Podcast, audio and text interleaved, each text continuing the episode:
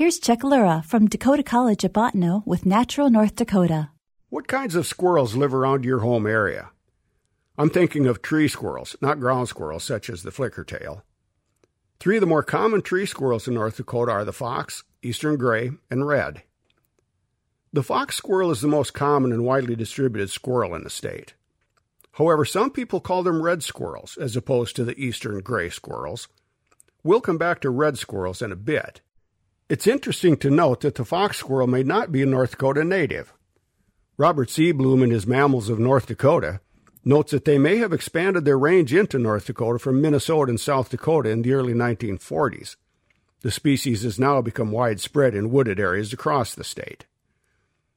Reports of eastern gray squirrels in North Dakota didn't begin until the early 1900s when they were observed in the wooded areas in the southeastern part of the state. They can now be found over much of the state, except for the extreme southwest and northern border counties.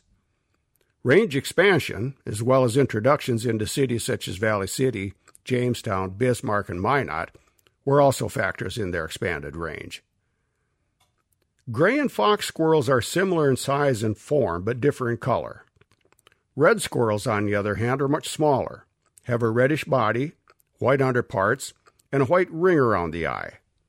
They also have a dark band of hair bordering the white belly and upper body. They're not nearly as widely distributed in the state as the fox or eastern gray squirrels. Their range is largely restricted to the timbered areas in the counties along and adjacent to the state's eastern border, and the northern tier of counties westward to Burke County. That, of course, includes Turtle Mountain and Pembina Hills.